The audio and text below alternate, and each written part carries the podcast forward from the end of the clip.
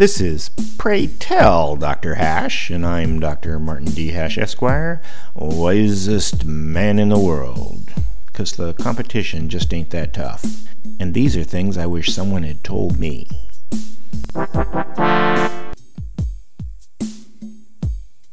Today's topic critical race theory.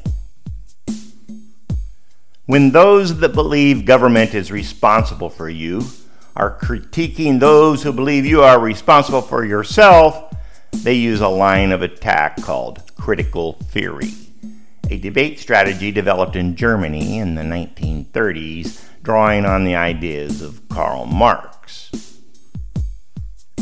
CRT claims that white supremacy and racial power are maintained primarily via the law and proposed to change the law, including the Constitution, to reflect their equality based value system.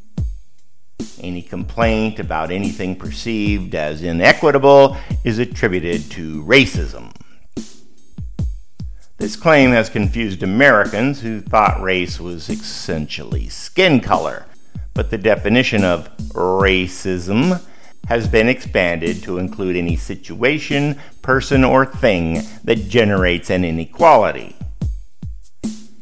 The CRT solution is to use the law to enforce equality, which can be achieved by giving to the oppressed race or by taking from the privileged race.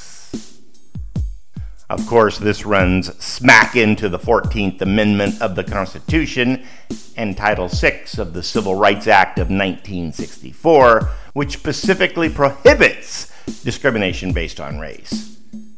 But the majority don't seem to care, and America does use voting to decide these things.